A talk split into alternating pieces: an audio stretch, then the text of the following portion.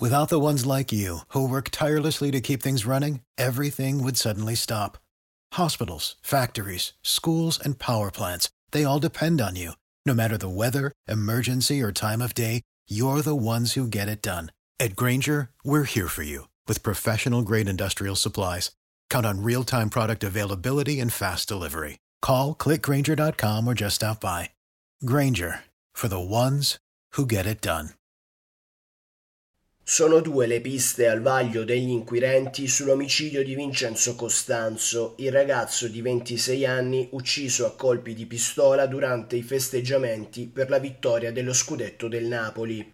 Il giovane sarebbe stato ucciso o per una lite in strada o per un agguato. Il prefetto di Napoli, Claudio Palomba, ai microfoni di Sky TG24 ha dichiarato che l'episodio è del tutto slegato dai festeggiamenti. Costanzo era imparentato con la famiglia D'Amico, da anni in lotta per il controllo del territorio di Ponticelli contro i De Micco. È per questo che non si esclude possa essere stato un agguato. Il sindaco di Napoli, Gaetano Manfredi, a Radio Anch'io su Radio 1, ha precisato probabilmente si è trattato di un regolamento di conti che ha trovato l'opportunità della festa.